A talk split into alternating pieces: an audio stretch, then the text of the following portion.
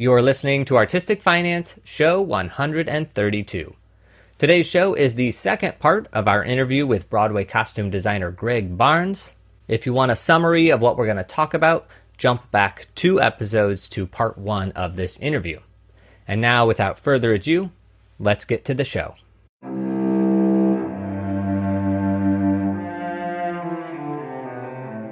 You're listening to Artistic Finance Podcast, where your host, Ethan Steimel, interviews successful artists, leaders, and investors to help educate and inspire artists to grow their wealth. And actually, you hit on something there that, like, a lot of times people say, you know, as a designer, et cetera, blah, blah, blah, you don't make enough money to be putting your own money into a show, etc., like that. And you said something about spending your own money to make the project go. Explain that a little bit. You're not the only one, and I shouldn't say this. I'll probably cut this out because it's not for me to say, but I know John Lee Beatty has made several comments about, oh yeah, I put money into this, and even though I knew the show wasn't going to do well or whatever, but it was just easier, better for the design to just buy the couch and donate it. You know, this is a very hot button issue with designers. So I think you should leave it in. And I think I stand on probably on the wrong side of this conversation, but I stand on the side of it that makes me comfortable. I'll give you an example. After Aladdin, when we were working on Aladdin, it was about a 4.5-year process. And I turned down 23 jobs to do Aladdin because I did not want to be overcommitted. If Disney needed me somewhere, I wanted to be there. And I wanted to, you know, I just knew it was the kind of thing that could, the project took that much focus, but also I didn't want to be anywhere else, you know. But on opening night, right around the time it opened, Casey said, "Oh, we're going to do Most Happy Fella at Encores, and you're going to do it with me. You know, you're going to lose money doing that because you do it for the relationship, and because they're great." And then right after that, I got a call to do June Moon at the Williamstown Theater Festival. And I had never worked we talked about this earlier. Nobody asked me to do plays. I've never worked at the June Opera Festival, and everyone that I admire has done it. At the end of that job, but you know, it's summer stock. The show only runs 2 weekends. You got fabulous company. Jessica Stone, who I absolutely adore, who directed, Kimberly Akimbo directed it. But I ended up spending $12,000 of my own money. And the fee was $1,200. I don't know what it was, but it was a very small fee. But I sat myself down like I did when I had the crossroads of, do I become a union sketch artist or do I take this job at NYU? And I said, I have spent 4.5 years in a land of spectacular, a fable, a fairy tale, and somebody is asking me to do this job. I don't want to do any job that I don't feel like looks. Other people can, you know, say what they want to say about my work, but I know that I have a standard that I'm not going to. Why do it? It doesn't make sense to me. Because I don't do it for the money. I do it because I feel this connection. So at the end of it, now I've never been asked back to the Williamstown Theater Festival.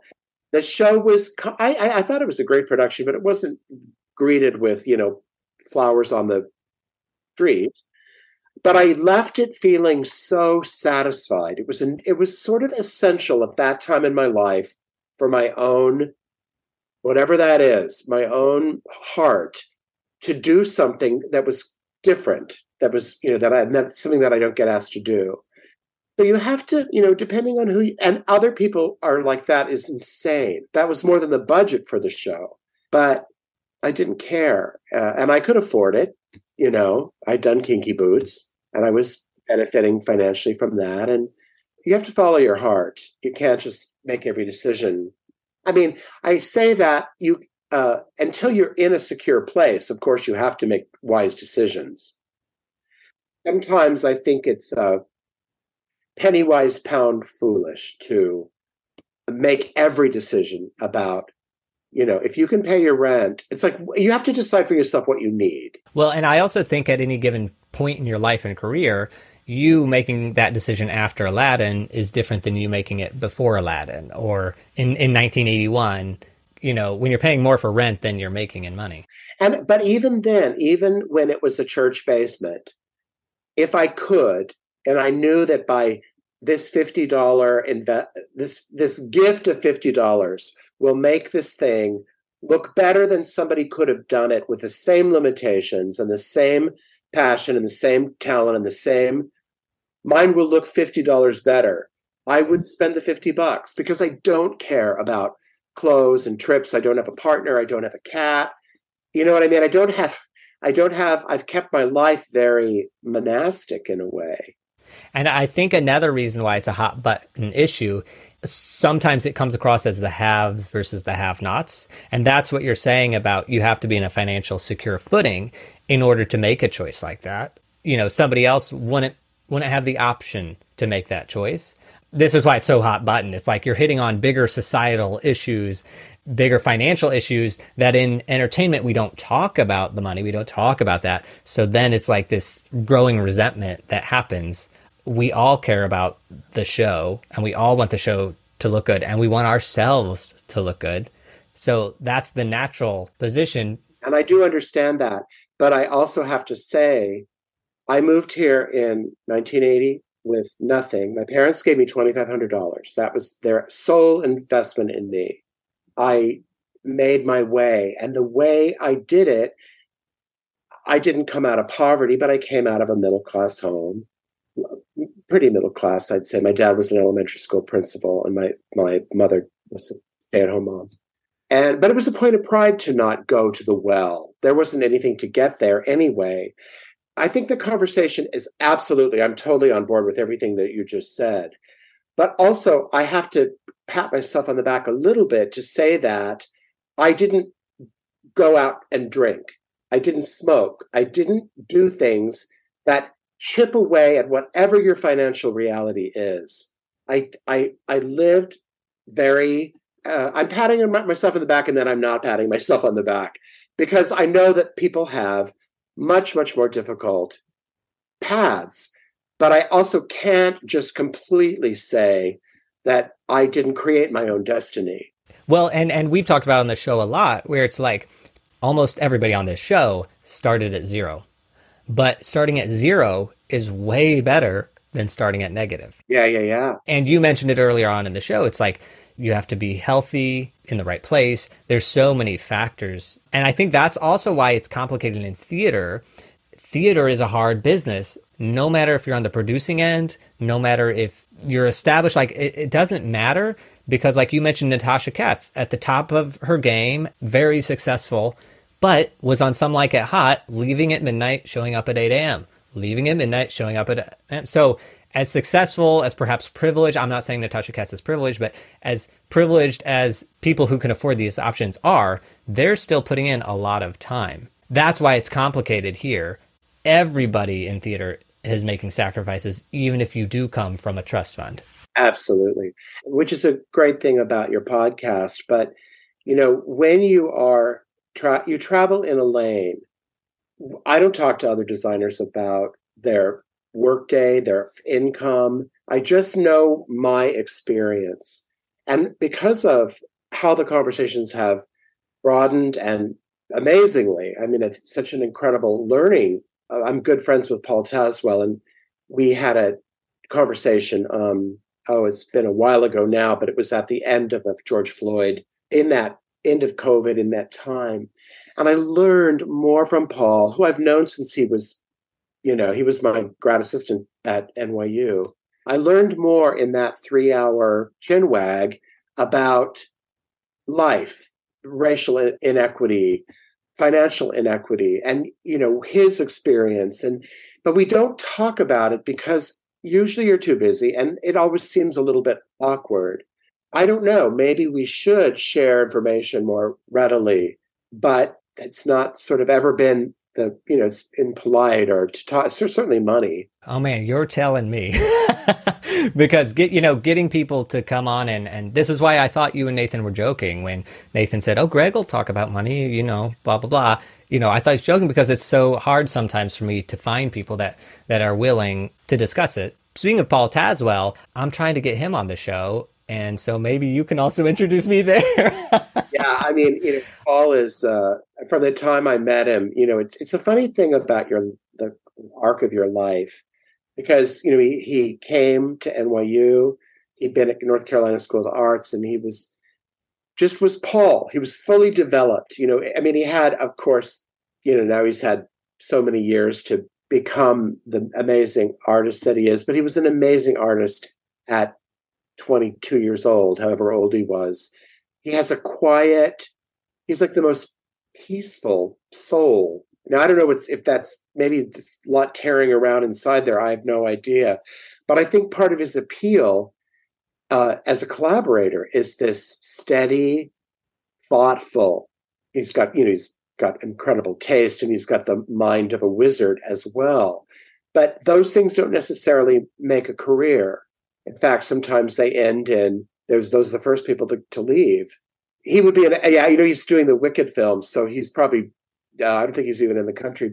Now I want to go back to full-on money, the weekly conversation. So you had Aladdin, and you keep saying recoupment, that you become a shareholder once it hits recoupment. So it's why I earlier said we should use Kinky Boots as a model, because Kinky Boots is not produced by a trillion-dollar company. Not that the Disney theatrical arm of it, but overall with the parks and everything that they do is big canopy. But with Aladdin, they started sharing right from the beginning, even though there wasn't profit per se. I mean, there was profit, but the initial investment had not been paid back. So you don't get there may be a week on another kind of show where you get $3,000, $4,000, if it's really like hammering at a very high ticket price and full capacity. And that's your little part of the point. But so Aladdin has been more unpredictable because it comes in a different kind of, they have a different box that they don't have to, the Disney company doesn't necessarily have to work under the Broadway agreements. They have their own situation. So with Aladdin, we shared more upfront. And because there were so many companies right out of the gate, by 2.5 years into it, we'd done 6 more companies. And I should say that it's obvious, but every company has a royalty. Every company, once it recoups, you share in the profits. So that's why it's like a mountain that, if you're part of a hit, that's sort of how it builds. Got it. And you had mentioned buyouts, and maybe that was just the holiday shows, but with Aladdin, is there a buyout option, or are you still getting the weeklies and the shareholders? Yeah. All right, congratulations. But you sacrificed 23 shows to do that. Yeah, absolutely. I had a dinner, it was a little bit while ago now, a couple of years ago, with 3 designers of a different generation than I am. I mentioned that at the table, and they were like, "Are you nuts? Why didn't you do all the jobs?" And I said, if I was you, I probably would have, because you're young, but I know myself. I don't sleep anyway. So I don't want 23 jobs worth of stress to add to my insomnia problem. You just have to, you have to manage it the way it works for you. Okay, so let's now talk about the other thing, Kinky Boots. First off, recoupment. How long does recoupment take? And I guess let's just use Kinky Boots as an example. I guess it depends on how much the initial budget was. So say it was $15 million. Well, it can take a long time. It depends, though. It's very funny because a good friend of mine designed the Cyrano revival that Kevin Kline did with Jennifer married to Ben Affleck. Aniston. Cyrano revival. Jennifer Garner. And right in, I believe, right in the middle of it, there was a strike, and it, you know, it was a limited engagement. Obviously, if you've got Jennifer Garner and an all-star cast, it's going to be, if you're, a 6-month commitment, and that recouped. And it was Cyrano de Bergerac. It's a very expensive play to produce. And I know that I'm sure that there were compromises, but it looked, my friend Gregory Gale, who designed it, it looked like $1 million just on the, more than $1 million on the close, but it recouped. So then you might work on something that seems to be doing well, and it runs for 3 years and it's still never recouped. And you think, why didn't it recoup? And maybe it's not as lavish an evening as a thing like Cyrano. So I don't really know how that works. And we're not privy to those financials. Like Mean Girls recouped just a couple of weeks before COVID shut it down. And then it shut down later. And that had been running, I think, about 2 years. So, it usually takes, I think, between 2 and 3 years if your numbers are doing pretty well. Drowsy Chaperone, I know it recouped in a year and a half, but then, it was very quickly after that. It was in the Marriott, which is such a big space, and it recouped and then it closed. So we never saw much financial sweetness from that experience. I see, because then it went on tour, but that's a whole, you start over again with... You start over, basically. Yeah, the tour is not necessarily linked financially to, it is linked to the Broadway show, but you could have a completely different set of producers. The cost of setting up the tour, running a tour is obviously enormous. So those things, if you're looking to benefit from the royalty, from the recoupment, that may take another 2 years. So you may be, say like in the case of, again, I can't really use Aladdin because they don't, but say if Aladdin had been produced by a traditional collective of producers, if it wasn't Disney, and say the company on Broadway had recouped in 4 years. This is all just me speculative. It's none of this is accurate, but it opened in Japan a year, but we wouldn't have been benefiting from Japan until Japan recouped, if that makes sense. So it's like a rondelay in a way. Yeah, I got you. And I know a little bit from the producing side is that the Broadway producers, right? They sort of have first right of refusal for the tour, but they have to put in a new chunk of money, and the tour tends to go out before the other version has recouped, unless it's just like Hamilton and going lightning fast. But so if you're a producer, you have to have that X amount of dollars or access to it without having gotten that income from the... Okay, so then the last thing I want to talk about, which is the holiday shows. You mentioned a buyout. I guess, how does the Rockettes work, or how does a holiday show and a buyout work? Well, the first time I was offered to design at the Christmas show which is owned by Madison Square Garden. The gentleman, at the time I had a lawyer instead of an agent. The lawyer said, now, and mind you, I had never made a fee over $400 at this point, and I'd been here for at least 10 years, making my little bit at NYU and scraping along, as you do. The fee was $25,000, and I was so shocked at the enormity of that number. I couldn't believe it. And for that money, I designed one number, but it was a big, it was like a lot of clothes, maybe two numbers. Then the next year, they decided, it was with a new director to them, they were changing the guard, and they came back and they had another chunk of the show they wanted to redo, and it was another $25,000 fee. So that happened. Then after that, I did Sideshow. That was my first Broadway show. It was suggested to me that I get an agent as opposed to using a lawyer. And I thought, well, that makes sense. So my agent, a couple of years went by. So he negotiated Sideshow, which of course was not a financial success. I get another call from the Christmas show. So we did 2 years. There's a little break, two years. And then I'm back. And they called me, and they said, it's $25,000. And I said, well, you're going to have to talk to my agent because I have switched representation.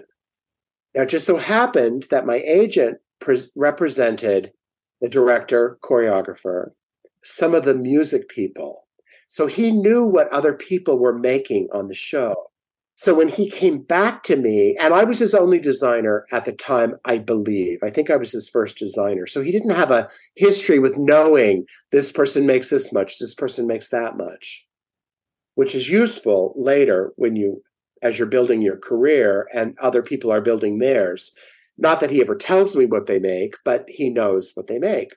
So he says to me, I hope I did okay in negotiating this my first time. And I said, well, what was it, less than $25,000? And he said, no, it's $60,000. And I thought, yeah, there you go.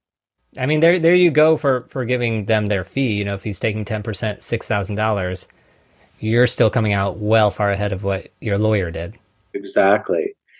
And in a way, back to our earlier, the conversation that we had about privilege, really, I thought $25,000 was striking gold. If I had been more informed, you know, I could have. Now, believe me, I wouldn't trade the $25,000. I wouldn't trade the experience. More importantly, I wouldn't trade the experience of doing that, even though it's anonymous. And I never got, to my knowledge, another job from doing the Christmas show. I just did the Christmas show. But if I had talked about this to other people and they were called to do the Christmas show, they would have. Just my history might be useful to them in their own negotiation. And what I found, so back to your bigger question about this kind of event, so that's true of Kenneth Feld, who used to produce the circus and does Disney on Ice. I did the circus and I did many Disney on Ices. They paid a similar fee, but there's no further financial relationship. And they can make toys. They make their money selling those whirligigs and stuffed animals and snow cones, whatever, in the lobby. And a lot of that, some of it is predicated on stuff that you just, you know, they take the costume and put it on a Barbie doll, but you're not sharing in the Barbie doll. Back to Disney, that is another blessing of how they do business is they took one of the costumes from the show, made a one-of-a-kind Jasmine / Barbie doll, and I share in the sale of that Barbie doll, which is, and they have a teddy bear that looks like the genie, and it has my costume on. They didn't have to do that. You know, they didn't have to include me, but they're ethical, and that's how they roll. So, yeah. All right. So if I have a baby boy, which I'm presumably going to have, and he gets to the age where I need to get him a genie doll, I should make sure I buy the Broadway version genie doll so that Greg Barnes can make a penny. Yeah, less than a penny, but I'll buy 10. I'll spend $700 so that you can get one penny. So I can make $1. That'd be great. Well, we're starting this book club this year, a financial independence book club. So once a month, we are reading a financial book, and we're going to discuss it, and it's going to rebroadcast as a podcast episode. We're looking for like giveaways, attendance prizes. So we're doing 2 a week that we're going to give away. And now I'm going to be looking for an opportunity to be like, this month, we're giving away a genie doll and a Jasmine Barbie. That's it. Amazing. Taking a break from the interview to mention our Patreon page. Now, the perks of being a patron are that you get a private podcast feed with all the bonus materials and early releases of each episode, including part 2 of today's interview. Now, patrons, in addition to keeping this show running, are helping Artistic Finance give monthly support to more than 30 other freelancers with side hustles, and that's including a fellow designer, Portia McGovern. We recently upped our contribution to the work they're doing, gathering and publishing demographic statistics of who designs in Lort theaters. Lort theaters are the big regional theaters in the USA. That is a massive project, and they have undertaken it for several years and are continuing on.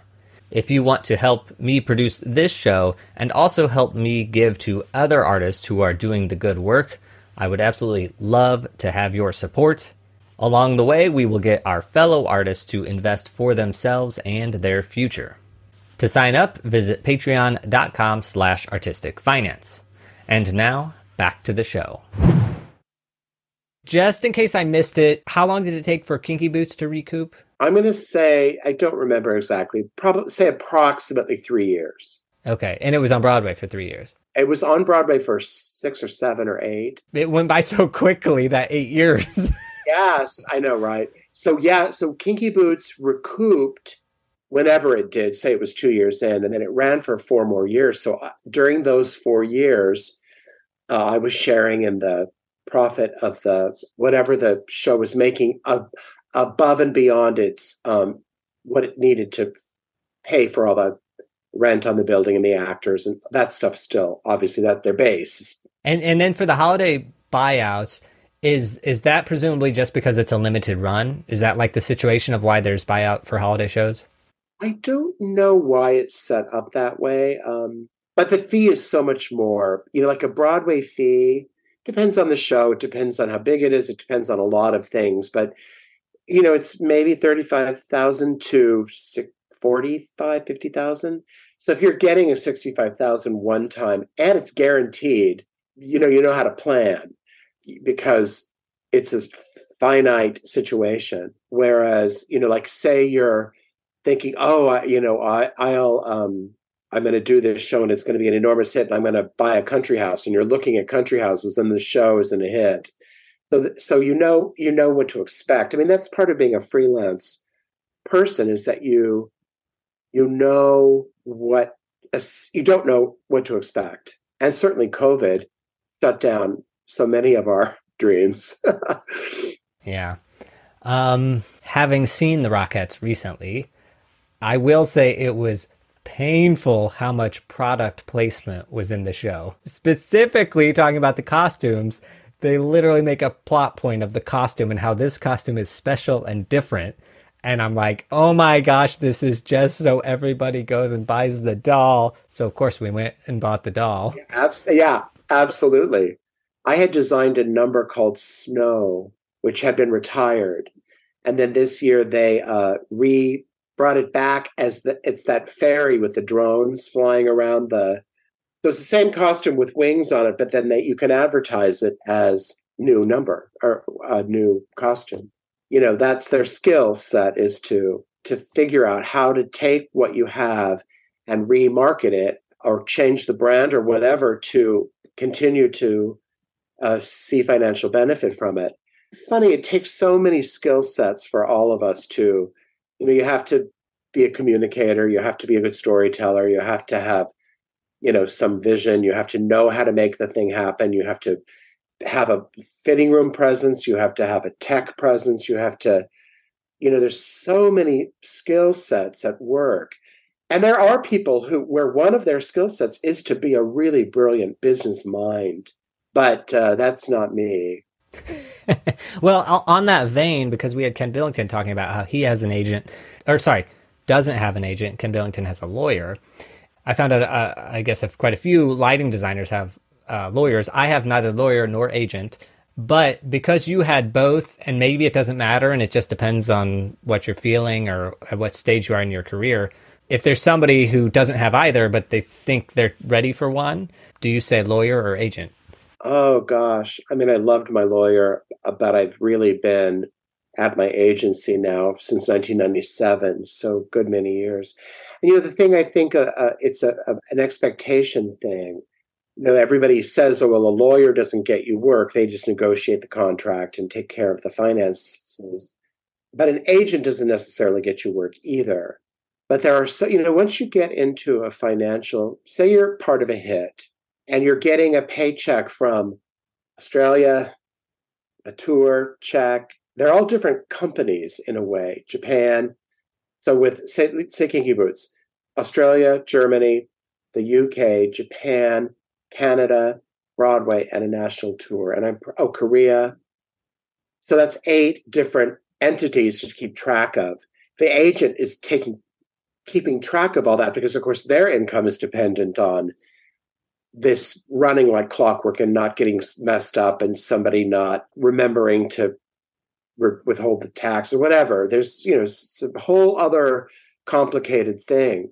So for yourself, if you're good at tracking all that, you don't really need to have an agent.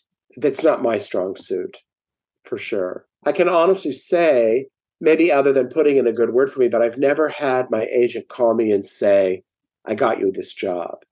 or I got you this interview, really. They've never taken credit for it, or they've just never done that? They've never gotten you an interview? They got me an interview. I got an interview at Kleinfeld's to design a wedding dresses.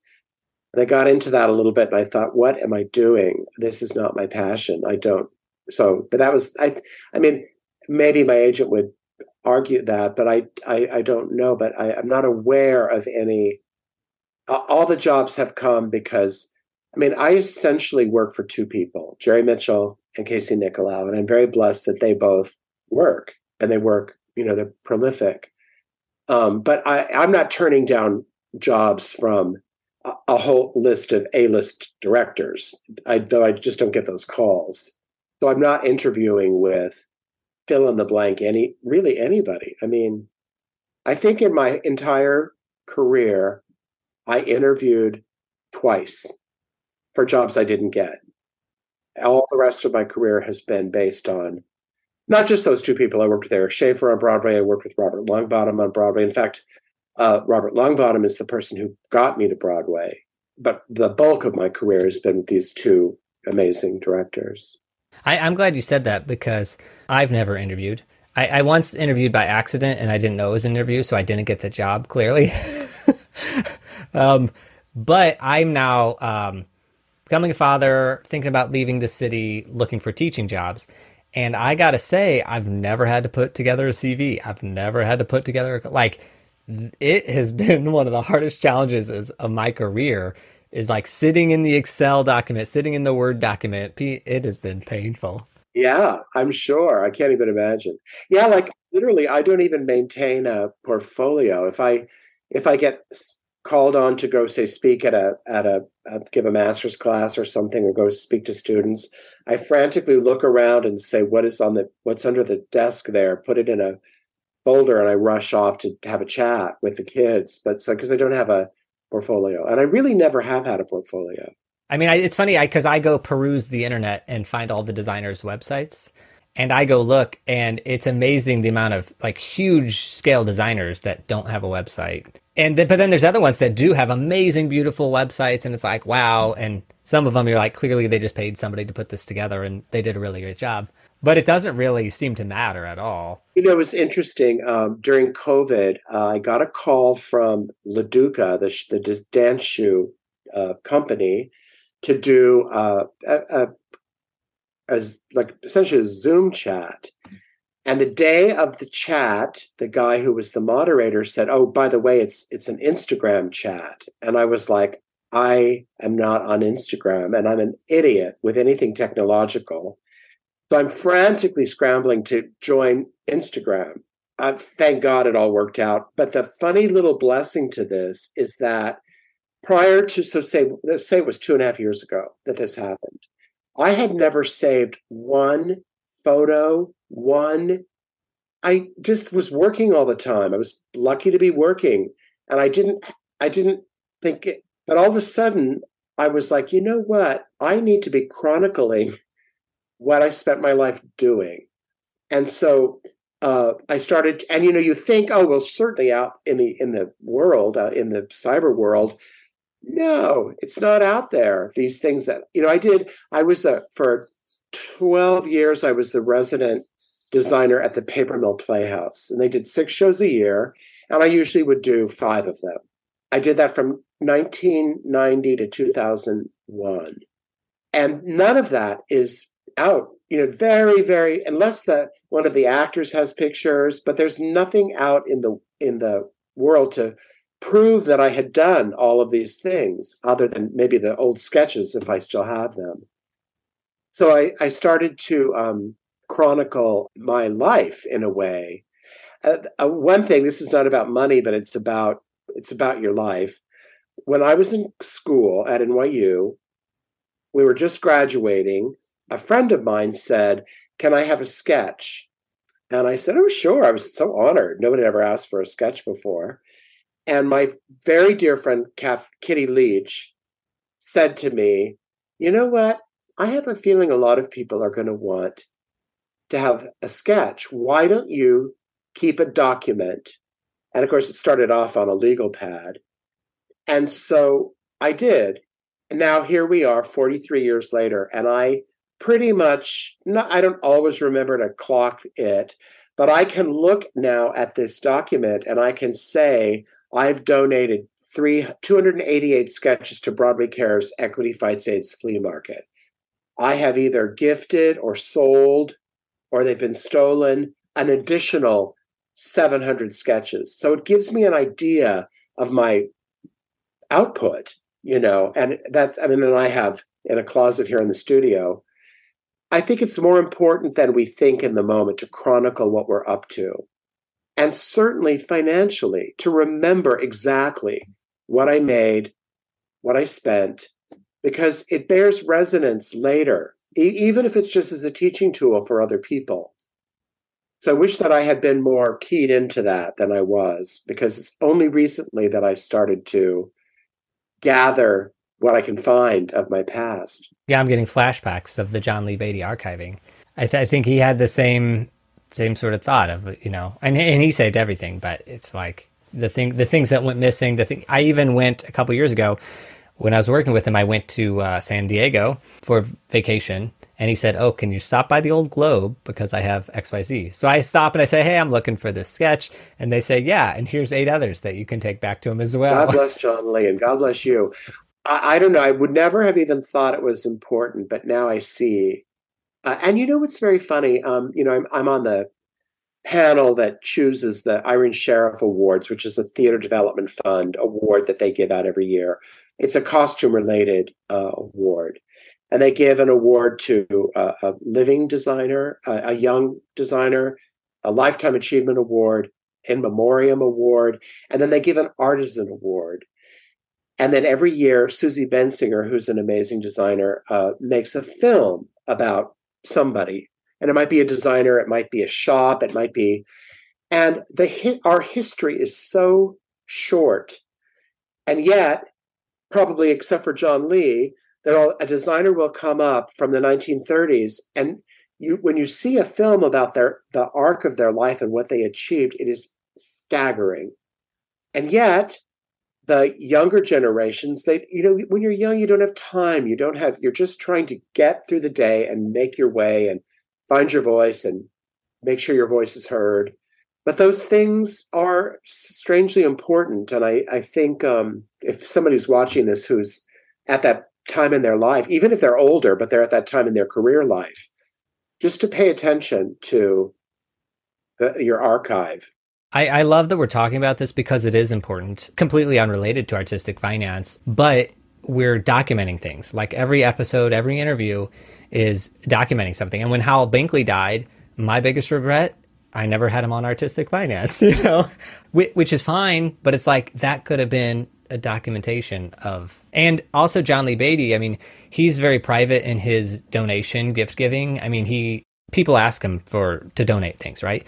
And me spending so much time with him, you know, he would say, "Oh, I just got asked to donate here," like talking it all through, like, should I give and how much, and should I be anonymous or not? And every single time he was anonymous. He would sometimes say, "If you want to use my name, if you think it will help the cause, please do.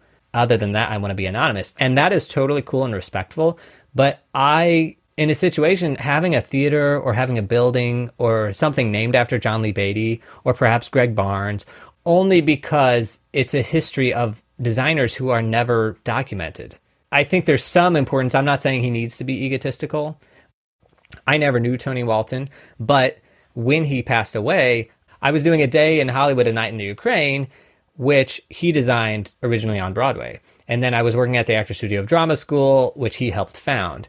So then, of course, I am just affected by it for no reason, even though I have no connection. So I go look into his career, and it's like this massive career. And even though I knew the name Tony Walton, I didn't know half of what he had done.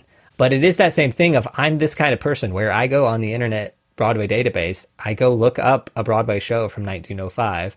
I either trace the design to modern day of they worked with this person and this person, and this person, or I will actually start crying because it's just so beautiful that all these people were there and were at the height of their game on Broadway in 1905, and not a single person, including Broadway, know who these people were. Exactly. It's so true. I'll tell you, if I can, an anecdote about Tony Walton, which it's not about finances, but I think in some philosophical way, it is crucial and it's related. I broke my finger. I have this funky bent finger now because I fell on the ice. Tony used to hire a lot of NYU graduate students to be his assistants. Many of them, that became their career. And so I broke my finger, and I'd never met Tony Walton, but I was at NYU. I was still teaching there at the time. And one of these students came down from upstairs to the undergrad where I taught and said, "Oh, Tony is so worried about you breaking your finger. Is it your drawing hand?" And I said, "Okay, wait a minute. Tony Walton knows my name and knows that I draw, that I like to paint. Like that is..." It was like getting a letter from out of the blue from Hal Prince. That same kind of, we think that we're going through this anonymously, but people are watching. So I had this, I never met him, we didn't talk. So one day I was doing a play, the only play I've done on Broadway other than the musicals, for the second stage. And I had to go to the costume collection because their budgets are... it's a different scale. And I was going through these old musty costumes and so bitter, just like, when does it stop? When do you get to be, do all the greats do this? Do they have to come and go through this nasty ass slipper bin looking for trying to find the mate to some dirty old slipper that, you know what I mean? So I'm in this really negative headspace. And this gentleman who I know is Tony Walton, because even though I've never met him, I know what he looks like, comes around the corner and he says, "You're Greg Barnes." And I said, "Oh my God, Tony Walton, it's amazing to meet you. What are you doing here?" And he said, "Aren't we lucky?" And I about fell down dead because that was not the tape that was playing in my mind. I was like, "Aren't we lucky? Aren't we lucky?" And he said, "The history in this building, the treasures that are, the stories that are contained in these racks and in this slipper bin." And I thought, that's who I want to be. I have my, cross to bear and my beefs and my, there's people I love and people that I don't love in the business. But at the end of the day, it's such a blessing to get to do this at whatever level, even though it comes with ridiculous hardship. But I want to be Tony Walton. I want to, because it nurtures my reason for living. I'm not content unless I'm in this path, doing this job. That's so beautiful. And, I wasn't expecting this sort of gratefulness coming from us on this show. I know, right? We had a lot of gratefulness. But I absolutely love it. And just one more little point on it, which is there's 150 people that listen to this show. A lot of times I just think, 8 billion people on the planet, 150 of them join me every week. And honestly, we all do it anonymously. So none of us talk or interact, but we share this moment of audio together. This is dawning on me recently, is that those 150 people care about the stuff that we're talking about passionately. And they may not feel passionate, because I never feel passionate day to day, except those moments of reflection. Yes, you and Tony Walton, two people out of 8 billion meeting, while it may not matter to that many people, like 150 people listening, it does matter. Yeah, I know. When I used to teach, I would always say to my students, if nothing else, be part of the community. And if you see the band's visit and it touches you deeply, write to David Cromer or to the design team. Don't say, "Oh, by the way, I'm a design student and I would love to show you my work." Don't have an ulterior motive. Just reach out because it touched you. I guarantee you, it will come back to you. It may not come back to you in a paycheck. It may not come back to you in a job, but it will come back to you in some surprising and delightful way, just because you were a generous player in the game. I really believe in that. And I think it somehow affects your financial life as well. I think so too, because being a part of the community, I am a recluse. I'm not good socially. I don't like going out to the bar, blah, blah, blah, blah, blah. But this podcast has forced me into the community in a comfortable way. It's a one-on-one conversation that I'm having with you, and I'm becoming a part of the community. We had Ken Billington on, and he talked about how he's a very social person. And that's reflective in his career, because there's so many times he's out being social, and that gets him work because he's out there being involved. And so I think being part of the community, however you do it, is wildly important and does directly impact your finances. I agree completely. You know, there will come a day when you will interview for a Broadway show, and hopefully you get that show and many others, but there will be some that you don't get. And I think the greatest gift you can give yourself is to go see it. Don't be bitter about not getting the job, and just say, I wish, no matter what, if it's a fiasco or if it's divine, just say, this wasn't for me. I give this to these people, bow to their, I embrace their success. I wish for their success, but it wasn't for me. My chance will come. And somehow, I know that sounds crazy in a way, but I believe that it will.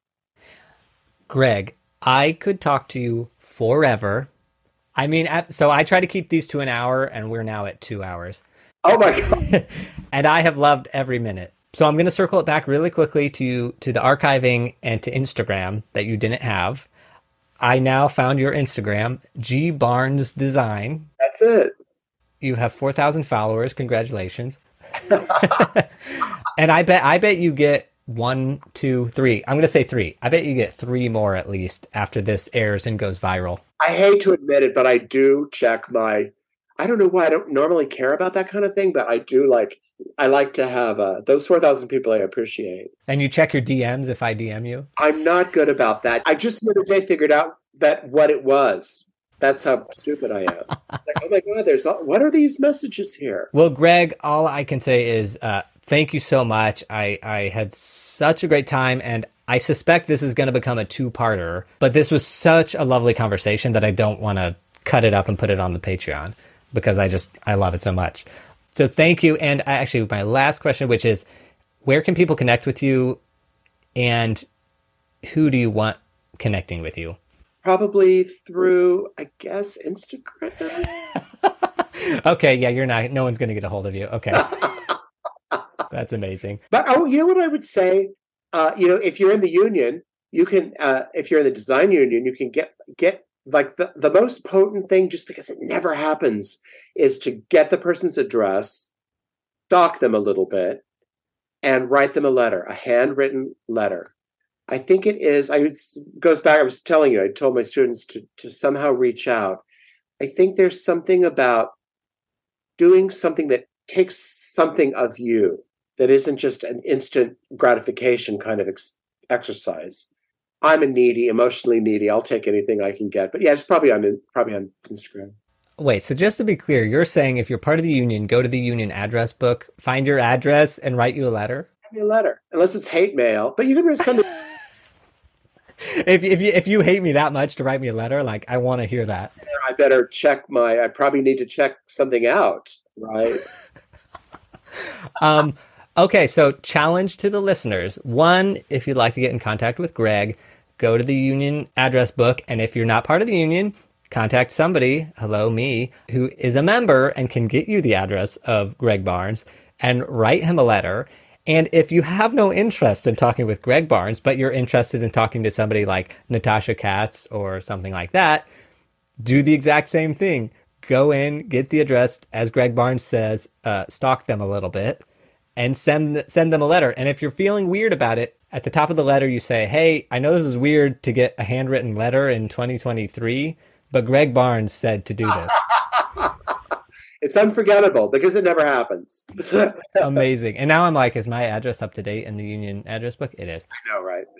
All right, Greg, thank you so much. Enjoy the rest of your 2023, because we're just at the beginning here. I know. And congratulations on that soon-to-be baby.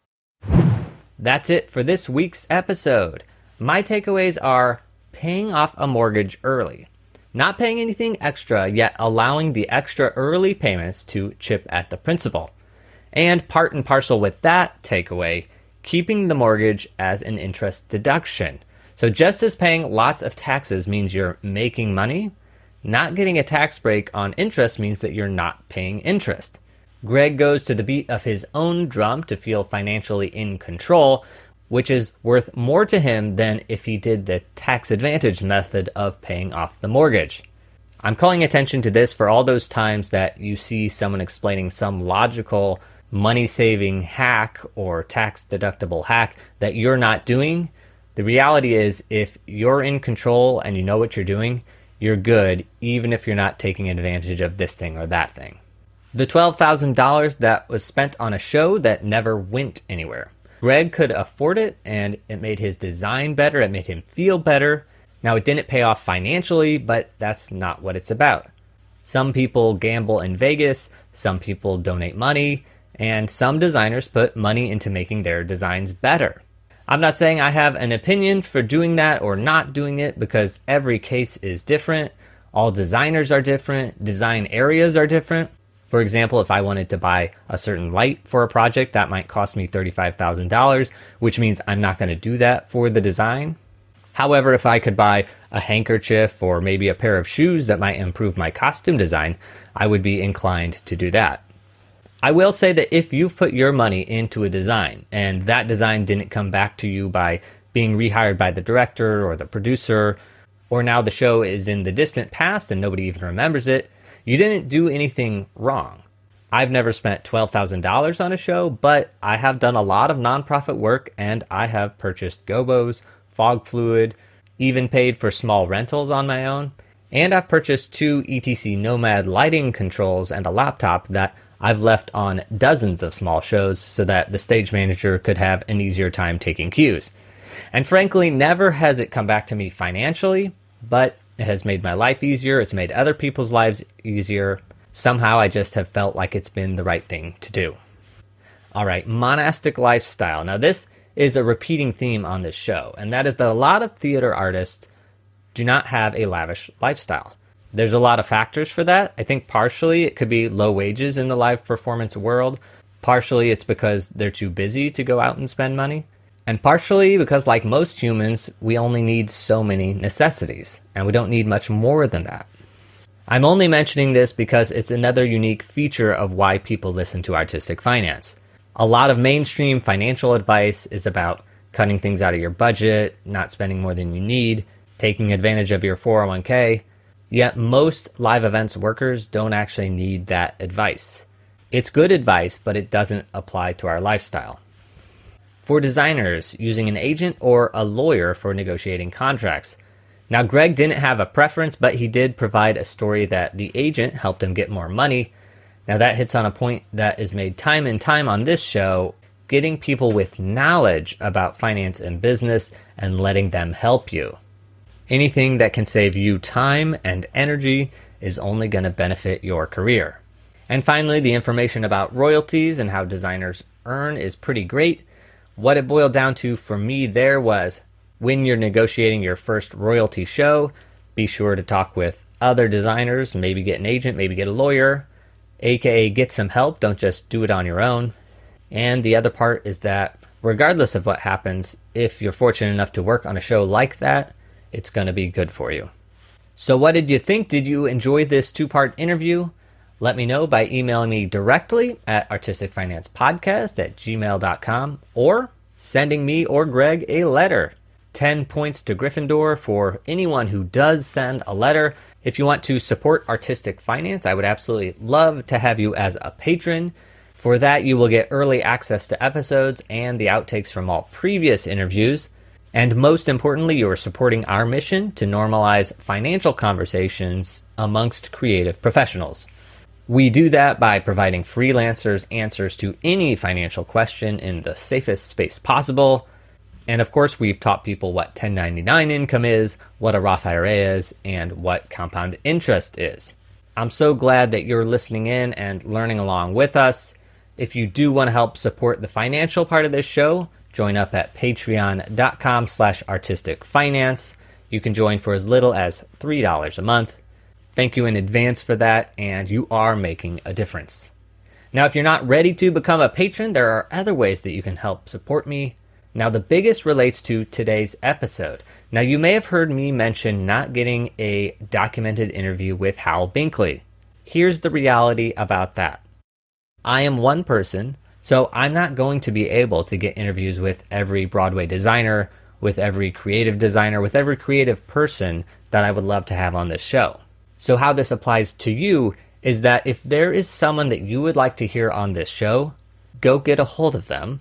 I don't care whether you are an introvert or not. I don't care if you're a good public speaker or not. I want you to get a hold of that person and interview them. I'm happy to provide an outline or to help coordinate, but if you can get the interview and record it on your own time and on their own time, we could potentially put it onto this show. And if it can't fit into the schedule for this show, we can at least have it for posterity. That's a big ask, but I would love for you to think about it and potentially even do it. Another incentive for it, other than just documenting a life or a career, is that it gives you a reason to connect with someone that you'd like to meet. It also gets you involved in the community. Greg mentioned the importance of getting involved in the community, and this is a surefire way to do it. That's it for today. Until next week, break a leg.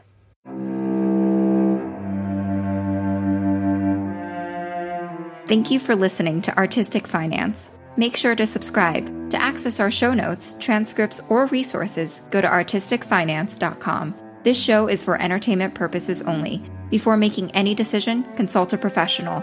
This show is copyrighted by Artistic Finance. Written permission must be granted before syndication or rebroadcasting.